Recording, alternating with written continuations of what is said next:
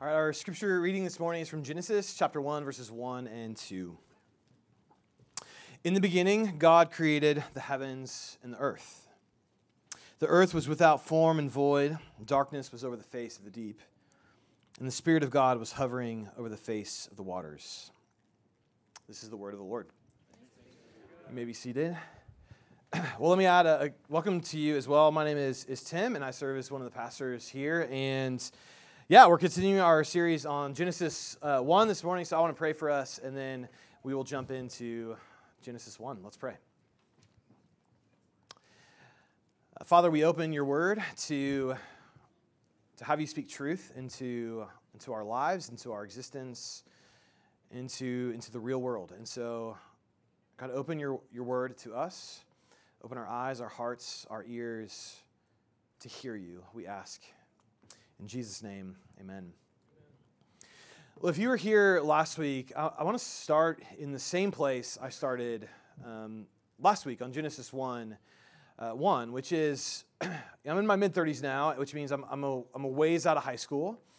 And I've just noticed a lot of my friends who, I, who in high school had deep Christian faith or, or appeared to have deep Christian faith, um, now they don't.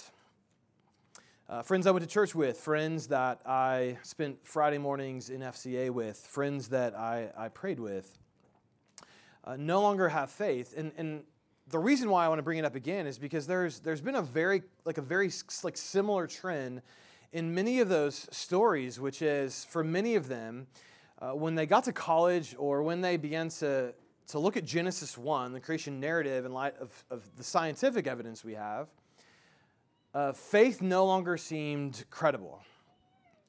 Uh, and the reason I know that is because, you know, this is the same time like Facebook was becoming popular. And so uh, a lot of my friends, they would, as they were, you know, transitioning out of being Christians, they would, like, they would have a lot of posts about science. And they're like, even if you go on Facebook, there's lots of posts or lots of groups about like how much people love science. And, and so I would watch their posts. I would see their posts, the interactions happening. And what was clear is anytime there was a conversation happening, like Genesis 1, is like just sort of ridiculous, right? It's just embarrassing. And one example, you know, a, typical uh, kind of gotcha moment is, you know, if you read through uh, all of Genesis 1, in day one, God creates the light and the darkness. But in day four, God creates the sun, the moon, and the stars. And so people point out, like, you know, there's how was there light without a sun, right? The sun was created after light. That doesn't make any sense. So Genesis 1 is ridiculous. And that's like, that's the sort of stuff that would come out. And that, the, the theme being, though, that you can't like believe in Genesis 1 and like be intellectually credible. All right, this text is, or at least I felt like as I engaged those conversations, it's like, can, I, like, can my view be taken seriously? Is it, should it be taken seriously? And I know, like most of you in here, you've had those experiences, whether it's, it's at school, going to biology class, whether it's in conversation with someone you love or know, and Genesis 1 is, is like a punchline, or you're in your vocation has you in, in act, like encountering the sciences and people who love science. And, and the, Bi- like the idea that the Bible and science can live together is just, like everyone just kind of rejects that idea. And the idea that Genesis 1 is like an intellectually satisfying uh, cr- account of creation, like most people in our world around us who aren't in church this morning would just like they would completely dismiss that idea. So here's what I want to do this morning. I want, I want you to see that Genesis 1, uh, you, you do not have to be embarrassed by this text. That you can go to school, uh, well, not tomorrow because you're on spring break, right? But, but you can go to school whenever you go back uh, into your biology class, head held high. If your vocation is in the sciences and you engage the sciences, um, you can go there intellectually credible. I, I think Genesis 1 is the most intellectually satisfying, heart captivating account of creation that there is. And I want to talk about that this morning. But, but the way I want to do that is, I'm, listen, I'm going to disappoint some of you this morning. Because I want, I want to look at Genesis 1 the way that God revealed himself in Genesis 1 um, to be. And, and oftentimes, I think Christians, we like to have our own kind of inside, insider Christian debates around Genesis 1, right? How long, how old is a day and how old is the universe? And, um, you know, what's the, what are the mechanics of creation? And, and like, just mo- like, Genesis 1 doesn't really care about those things. It cares about who created, right? God period, no one else. It, it's why he created. We'll get into some of that this morning. It's what he created. That's that's, that's the morning. But in terms of, of all the other questions, um, there's lots of room for conversation. And I don't like, we could have a sermon about those things, and it would, it would be interesting. Um, but I, I think the reason why so many people find the, the Christian account of creation so dissatisfying is because this is where we spend all our time. And we miss the, the bigness of Genesis 1. What Moses, who I think wrote this, was trying to convey to the people that first re- read it. And so we spend all our time over here, and, and the world has sort of said, we're not interested in that. When there's this beautiful, intellectually satisfying, heart captivating account of creation that we miss. And I don't want to miss it this morning. So if you were like, oh, I'm going to finally figure out how long a day is, uh, sorry, you're disappointed. Be disappointed. But I, I think there's something better um, here. And what I want to what I want to say is, is three things about creation, and I want to draw out like why these things matter for us. And as, as God reveals himself as creator, there's three things about creation that are all over the whole chapter of Genesis 1, which is that creation is it's intentional, uh, creation is ordered, and creation is personal. I'm going to dive into what that means. So, first, creation is, is intentional. And, and this was last week's sermon. Last week's sermon in a sentence was only one God created, and everything exists because one God created everything. So, everything in this world is the, it's the idea of one God. And so, right away, we have a major conflict with our culture's like pr- uh, primary uh, creation accounts of how we got here right? The primary cultural story is atheistic evolution, right? There's no God. We, you know, through natural selection, we evolved, and this is how, this is how we got here. And so, right away, in the beginning, God created the heavens and the earth. We have a conflict. So, what do we do with it? Uh, well, Andy Crouch, uh, a Christian thinker and an author, he's come to Christ Community actually a, a couple of different times. Uh, about a year and a half ago, he wrote this really provocative essay on Christianity and science. And here's how he starts the article. I love this. The very best time to be an intellectually satisfied atheist was 100 years ago, circa 1917, and it has been getting gradually harder ever since. And second, 100 years from now, circa 2117, it's entirely possible that the most intellectually coherent account of the cosmos, on, a base, on the basis of all that we know, will be in deep continuity with biblical Trinitarian faith. This, this is a provocative statement, and he, he spends a long time unpacking it, which I'm not going to do. Um, but there is one line of argument that he uses that I want to push into because it, it, it, it's right from Genesis 1 which is that 100 years ago, if you had lived, uh, you know, if you're early 1900s, if you lived in that time, uh, the scientific consensus was that the universe had no origin. And that it's like matter, our, the earth, our existence is eternal. It goes back into to eternity past. And we're governed by a few laws and those laws eventually gave rise to life, and the life eventually evolved into what we know it as today. But the, the prime thing being, there was, no, there was no origin to the universe. Every scientist believed that. Every scientist taught that, um, pointing to the fact the universe has no origin. Well, fast forward 100 years today, and scientific consensus is the exact reverse. The universe did have an origin. Um, if you talk to a scientist today, they would say, yes, there was a point in, in history past where the universe began, where there was no universe, and then something happened, and then there was a universe. Big Bang theory, whatever you want to say, there was, a, there was an origin to the universe, which, of course, like that's Genesis 1 1. In the beginning, God created the heavens and the earth. And so, Genesis 1 now uh, explicitly makes the case of an origin of the universe, but if, if you had lived 100 years ago, like that would have been a real tension point between science and the scriptures, but it's not anymore. In fact, it's, it's not just not a tension point, it's actually uh, the idea that the universe had an origin is a very compelling uh, connection to Genesis 1 because it's not just that God you know, created the universe, but the way he created is important. And so that uh, verse 1, when it says God created, the Hebrew word there for create is bara, and the word bara for create is only used of God through all of the Hebrew Bible. It's never used of anyone else. Right? So when I create as a human being, I create differently, right? I take things that already exist and I make them into something else, right? So if I if I make a peanut butter and jelly sandwich, I grab the bread, then I grab the peanut butter, then I grab the jelly. I put peanut butter on both sli- slices of bread. I don't know if you know this, this is the proper way to make a peanut butter and jelly sandwich. Both slices of bread, the peanut butter goes on. Then you put jelly on, and then I have my sandwich. But I took all things that already existed, and then I created the right, like a, a sandwich. That's not how God creates. God baras, and He's the only one who does this. And when God creates, as Genesis 1 lays out, and God said, He speaks, and something that wasn't now is, right? Something that didn't exist now exists. And that that's what scientists say, that's how the universe started now, is there was nothing, and then there was something. And we can debate about the cause, but what we're no longer debating about is did the universe have a starting place, an origin? And Crouch goes on to, to list a few other ways how the scientific consensus has changed. And I want to be clear, like I, I don't want you to hear me overstating the case that there's no tension points between science and Genesis 1 or science and the scriptures. Um, today, that, that's not the case.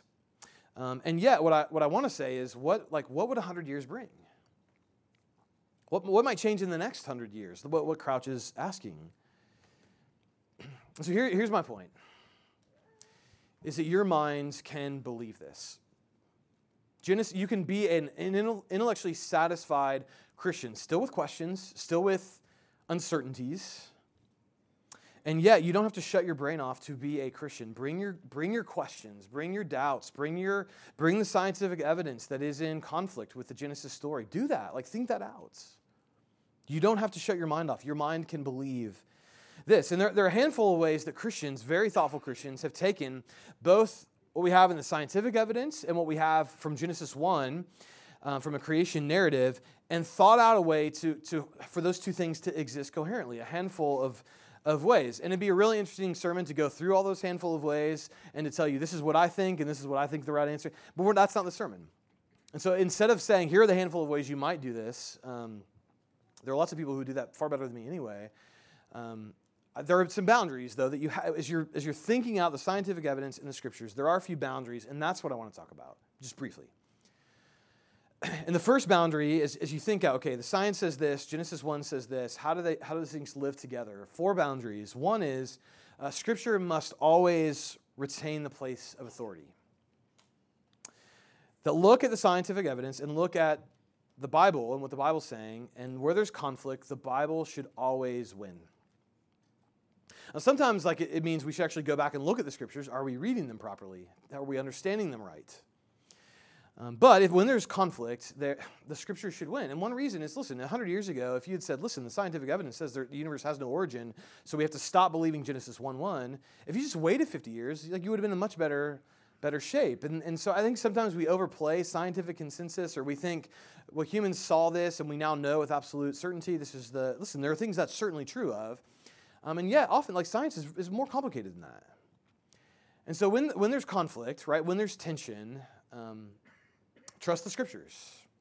That doesn't mean shut the science out. Doesn't mean don't. The science is dumb, right? That's not what we're saying. To look at them both, full eyes open. But when there's conflict and there's tension and you can't resolve it, uh, don't give up on the scriptures. That's boundary one. Uh, boundary two, which I already spoke to a second ago, is that creation happened ex nihilo, which means from nothing right? So there wasn't like god was over here and matter and the world was over here and god and matter like wrestled it out and we ended up with the world no god existed from eternity and nothing else. And then he spoke and he created the world. And so everything is a creation except for god who is the creator. There's a fundamental distinction between creator and creation. That's really important. That's a boundary. Uh, boundary three is a material creation is good right? So people who would say, like, you know, this thing is evil because it's from the world. Well, the world's not evil itself, it's good. Material creation is good. We'll talk more about that later. And the fourth boundary is uh, that God created two human beings that were a representative of humanity, that their, their fall led to the brokenness of this world, this creation. Right? So in the beginning, there was an Adam and Eve. There, was, there were two human beings that were representatives of the earth, and because they rebelled against God's rule, uh, the goodness and, and beauty of this creation was broken in some way that we're now living and obviously like there's so much more i could say about that and should and there's lots of people who've said better things than i would say about those things. I, I just want to make my case again. I, like that's I don't want the sermon that says we have to believe in X, Y, Z in light of Genesis one when Genesis one doesn't, to me, land clearly on some of those things. I want to I want to stay with what we're clear, and what we're clear with is that creation is the intentional act of one Creator God who creates everything, everything that exists, and that the universe had an origin, and that origin was Genesis one one in the beginning, God. Your mind can believe this. Creation's intentional. That's point one. Uh, secondly, then creation, it's, it's, it's ordered. And I want to I wanna go back again to verse 2 in Genesis 1, because this sort of sets the frame uh, for the rest of Genesis chapter 1.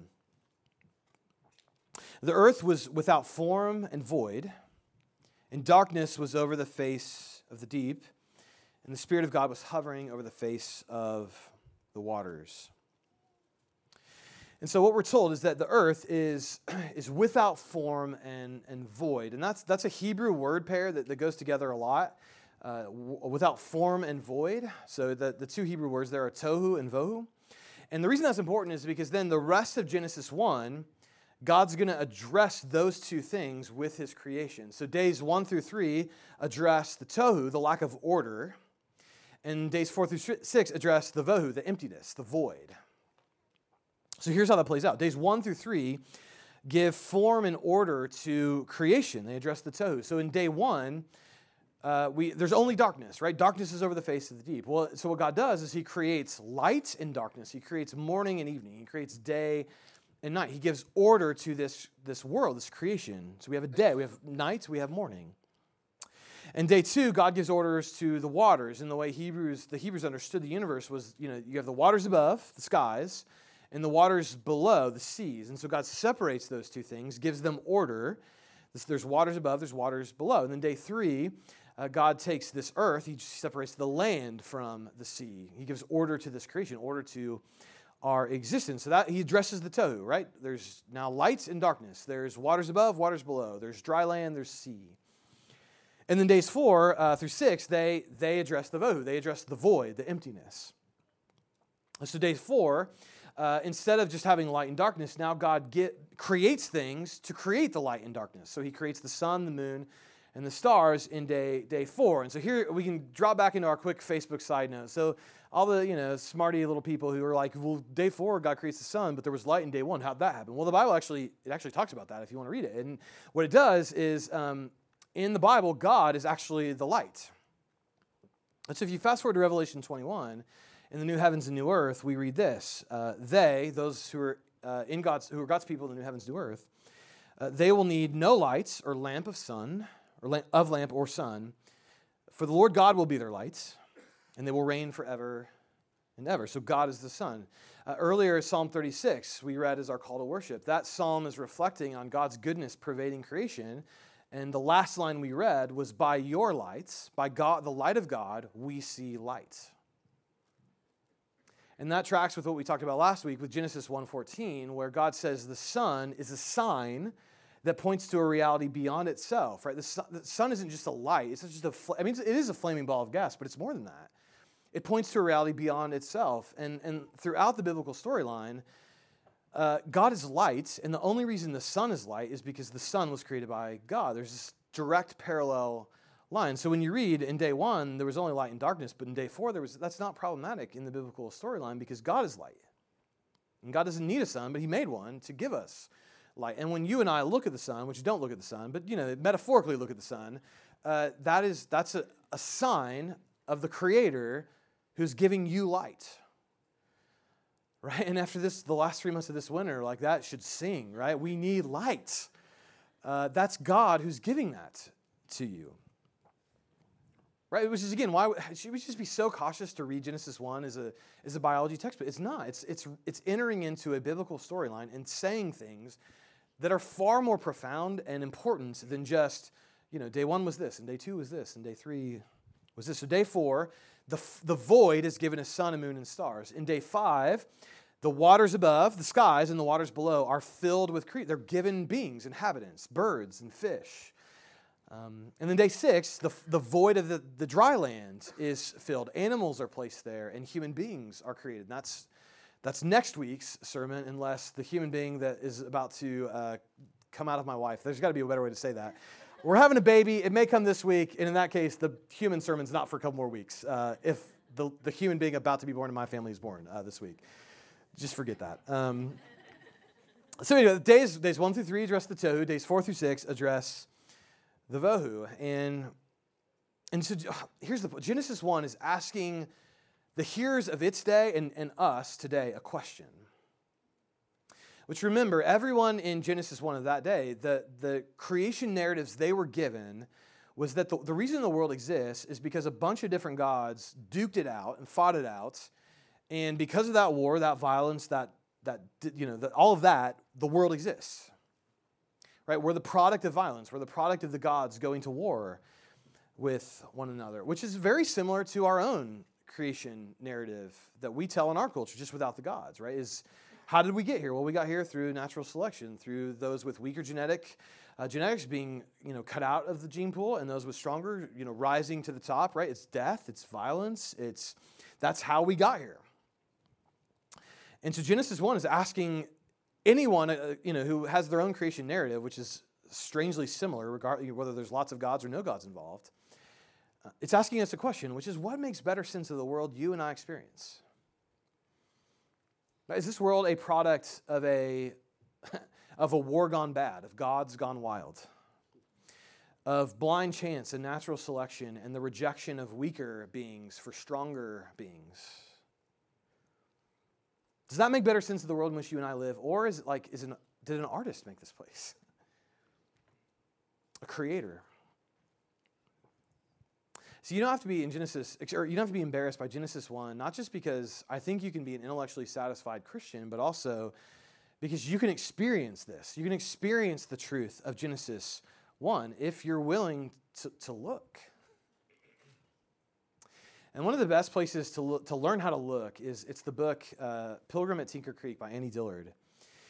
And in that, in that book, all she does basically is just she just looks at the world around her and takes it in in this powerful uh, imagery. I mean, what a Pulitzer Prize. And she says that all around us there is gratuitous beauty, right? Goodness, beauty that you like don't deserve, that shouldn't be given to you, that's there if you're willing, if you're willing to look.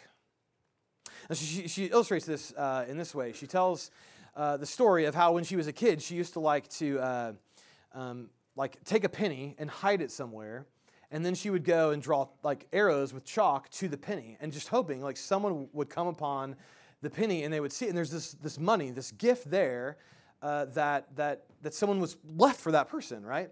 And she said that's what the universe is. If you're willing to look all around you there's, there's gifts. There's, pl- there's, there's beauty that's hidden for you if, you if you pay attention. And so she tells uh, the story of this time coming around the corner in, in the town that she lived in and this bird that she, she just happened to see uh, drop four stories right? It looks like it's about to hit the ground and die, and it drops four stories, and then at the moment of, you know, when it's supposed to, to go away, it, it spreads its wing and it takes off in in flight. And she, she said, like, if it had been a second later, um, coming around that corner, she would never uh, have seen it.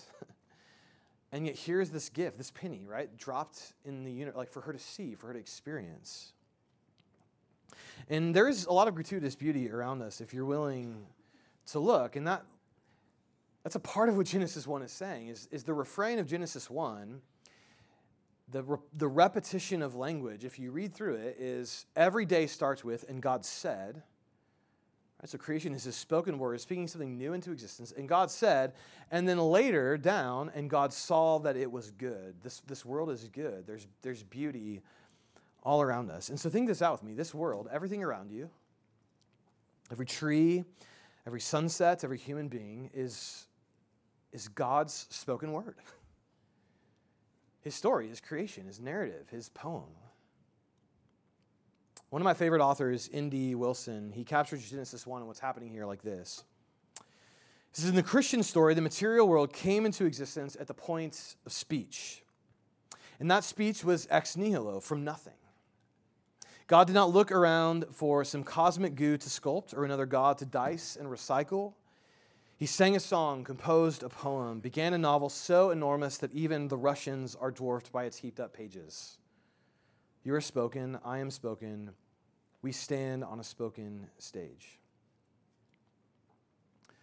Right? This world is a spoken place, which means everything that you have ever experienced is, is a spoken word directly from God. Every good thing that you have ever drank, every good thing that you have ever eaten, every mountain that you've climbed, every sunset that you have Instagrammed, every, every piece of beauty, every penny dropped on the sidewalk for you, that is a gift from God because He made this place good. And if you're willing to look, you can experience the truth of Genesis 1. That this, is, this just doesn't feel like the place of a, of a bad war, right? Or, or violence or this, like the rejection of the weak. This, this feels like a different place than that. And so, if, if you want to live into that, if you want to make this true for yourself, uh, this, this evening, right, Genesis 1 calls us to, to be people of gratitude. So this evening, before your bed, if you're, uh, if you have kids that are old enough to do this, spend time in gratitude. Right, gratitude is, is a virtue I'm not sure exists very strongly in our own um, culture. And, I, and I, say that because I remember being, at church, uh, being in church as a kid growing up, and our pastor said one Sunday, you know, tonight when you, you know, go to bed, A to Z, the alphabet, um, every letter, thank God for something, right? So apples, you know, God, thank you for apples, A, you know, something with B. And I don't remember how far I got in that night. I think I got, I know I got to G for golf. I know I got that far. Um, I'm not sure I got much further than that, but I, like, I was just, it was just like, what do I thank God for? And I was blocked. And listen, thankfully, this lack of gratitude doesn't go very far because this week we were, we were getting our kids ready for bed, and my middle son, Micah, he was just like, he was staring out the window um, really intently, and I, I was trying to get his attention, and I was like, Micah. And he did not move. And I was only a few feet from him. And I called his name out again, loud, Micah. And he's like, I mean, he's just locked in on something outside. And third, you know, I say his name at a, at a voice, a level I won't say here because I need to get his attention. And he finally looks at me like like dazed, like startled. And I was like, "What are you looking at?" And he was he was just staring intently at the at the sunset, at the sun uh, going down, all of the colors. He is his mother's son. He was locked in on the latest penny being dropped for, for he was receiving it in gratitude.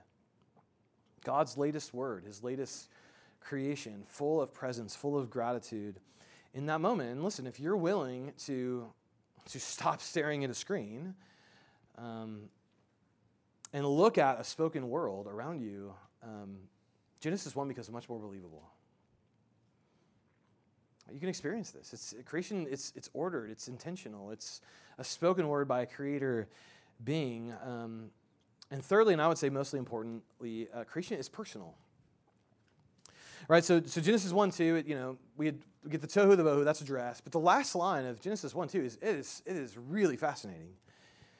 Which is the Spirit of God was hovering over the face of the waters. And the language there is of an eagle that, that's sort of, you know, hovering over its young, keeping watch, nurturing, caring, which like again, like this is so different than every other creation narrative that you if you read ancient Near Eastern creation narratives, gods are not you know, flying around like eagles, nurturing. They're, they're fighting one another. It's violent. It's, it's awful. And you hear in Genesis 1, 2, God is, it's personal, right? He's, it's like a mother over its young. It's, it's, he's nurturing, he's caring, he's involved. It's, it's deeply, deeply personal. And so Andy Crouch, in the article we started in this morning, you know, another line of argument he takes is that, that you know, many scientists are beginning to see that this universe has a, a deeply personal order to it. As writes, uh, evolutionary biologist Jeffrey Schloss traces the ways that life becomes more and more relational over time, more and more deeply capable of recognizing and bonding to one another, and ultimately more and more capable of altruism, sacrifice, and love. Right? We see, we see people sacrificing for one another, and we think, yeah, like that's beautiful. We see love, and we think that's like that's really powerful. Um, but Crouch would say, if you don't believe in a creator, like that, the personal nature of the universe creates a problem. So we ask these questions Is it, is it actually possible that an impersonal world could give rise to persons? Does it not make far more sense to suppose that such a world is in some mysterious way not just capable of personhood, but defined by it? Not just capable of life, but defined by life. I mean, that's what Genesis 1 2 is saying. Is it's not the reason we like love and, and beauty and you know sacrifice is so powerful is not because it's an accident, it's because the Spirit of God was hovering over the face of the waters. Like that, the universe is, is founded on love, on, on nurture, on, on care. And you look at this world, and that's what we all sense, right? This, this place does not feel impersonal and governed by, by, by chance and by, um, you know, by, by, by violence. It seems, it seems, despite all the brokenness of it, to be governed by, by person, by love. So listen, I've come a long way since, you know, being in my 20s and seeing my friends on Facebook mocking Genesis 1 and, and thinking that, you know, science, uh, apart from God, is a much more credible way of living and believing in this universe. But listen, I like, this is the most intellectually compelling, heart satisfying account of creation, and I am not threatened by any rival accounts anymore. And to be clear, like this isn't a new problem for Christians. I think a lot of times we think, well, science, you know, that's a new problem. It's actually not. And, and one of the early church fathers, Augustine, uh, he wrestled with how the Genesis 1 creation narrative was different than the Greek and Roman narrative that he lived under, which was basically the same as the ancient Near Eastern with some, some twists and turns. But it was like, again, lots of gods. They fought with one another. They were, you know, trying to wrangle for control, for power, for influence. And Augustine, as he's thinking out Genesis 1 versus the Greek and, narr- Greek and Roman narratives of creation, you know, what he would say to, what he said to his broader culture was listen, like we all wanted a society of love and justice and peace. Well, if you think we got here through war and violence and God's fighting it out, like how are, if you think the universe wasn't founded on love, but was founded on this, how are we ever going to get to, to be a society of love, a society of justice, a society of, of peace? And ultimately, like I was, the, the predominant cultural narrative of creation that you and I live into, or that we that we encounter every day of our life in this world through advertisements, through our biology textbooks, all of like the, that that narrative ultimately is it does not satisfy the longings of our hearts. And there is no way you'll ever create a society of justice, love, or peace if if the foundation of, of our creation is based on the idea that the weaker get snuffed out so the stronger genetic can, can rise. It doesn't work. You, you don't get to justice that. You don't get to love. You don't get to sacrifice that way. And yet, that's the society we want, right? That's the society we, we long for. And, and when Uncle Scrooge in Christmas Carol, right, the people come asking for a donation to the poor, and, and Scrooge says, you know, well, I'm not giving to the poor. Why don't the poor should die, and, and that way the excess population, you know, goes away, right? And we laugh at, at Scrooge because it's ridiculous. And yet, that like our creation narrative, that's the that's the narrative, right? Is the the poor die off so that the rest of us can, can have, the strong can have more of, of the pie. And we mock that. We mock that for a reason. Because this universe is personal. Right? It began with a song. It began with the Spirit of God hovering over the face of the waters. It begins with this refrain of, and God said, and it was good. And God said, and he saw that it was good. And God said, and God saw that it was good. This, this creation account is what your heart longs for, is what my heart longs for. And every heart longs for this deeply personal, intentional, ordered creation of a God who made this place. And none of us live like anything else is true. All of it, when it, when it comes down to it, all of us live like Genesis 1 is true. And I'll prove it to you. Uh, maybe that's a little strong. I'll try to prove it to you. Uh, you know, last October, I ran a marathon with two of my friends, Gabe and Reed. Gabe, the downtown campus pastor, Reed, Olathe's campus pastor. Um, and we ran for, for my son, Isaiah, who has Duchenne uh, muscular dystrophy. And Duchenne, it's a genetic disease where uh, my son, uh, Isaiah, his muscles don't produce the, the protein dystrophin, which means when his muscles break down, instead of getting dystrophin and getting stronger, he gets, he gets weaker. So physically, I, my son is weaker than um, anyone his age and will continue to get weaker over, over time. And, and, and our running team, uh, the three of us and, and a few other people who were running for the organization we were running with, we raised over, over $50,000.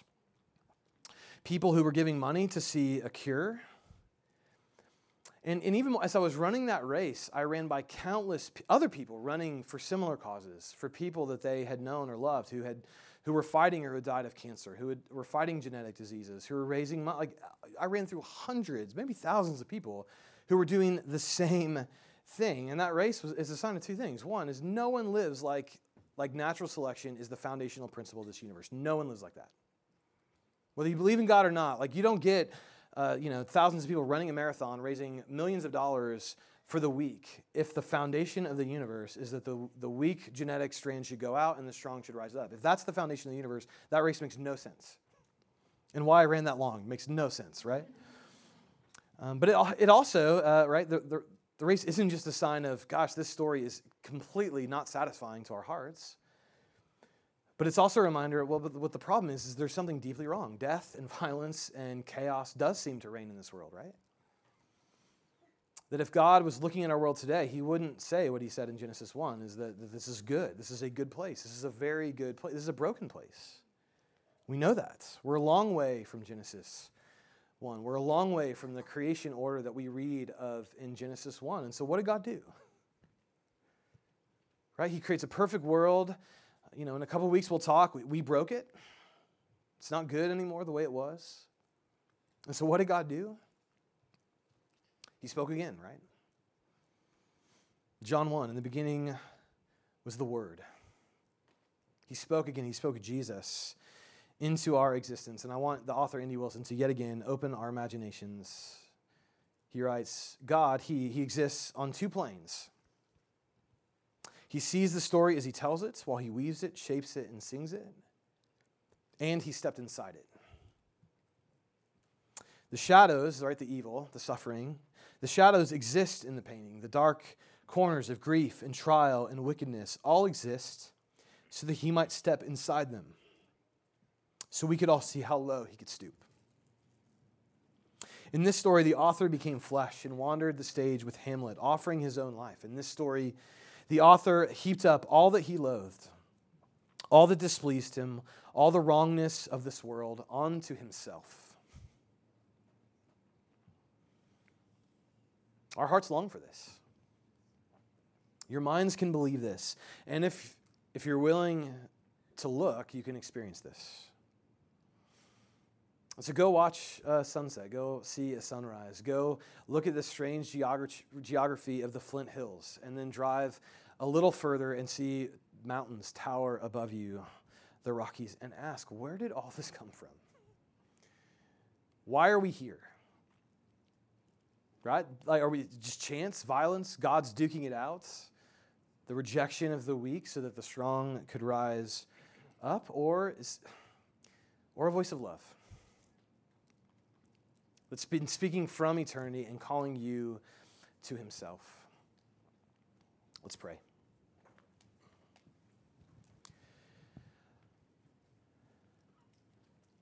Father, the, the truth of, of Genesis 1 is, is greatly contested all around us. And so, Lord, would you, would you not turn our eyes away from that those tension points or those questions or those doubts. But would you open our eyes to the longings of our heart and why, so much of how we live leans right into this, this Genesis 1 world of a spoken creation from you, our God, who hovers over us with the concern of an eagle over its, its children. And God, like, we can't believe that without the Spirit like working on our hearts and opening our eyes showing us the, the pennies you've placed all around us, the beauty you've placed all around us to show us this world was good and it is spoken by you. Give us ears to hear, we pray. In Jesus' name, amen.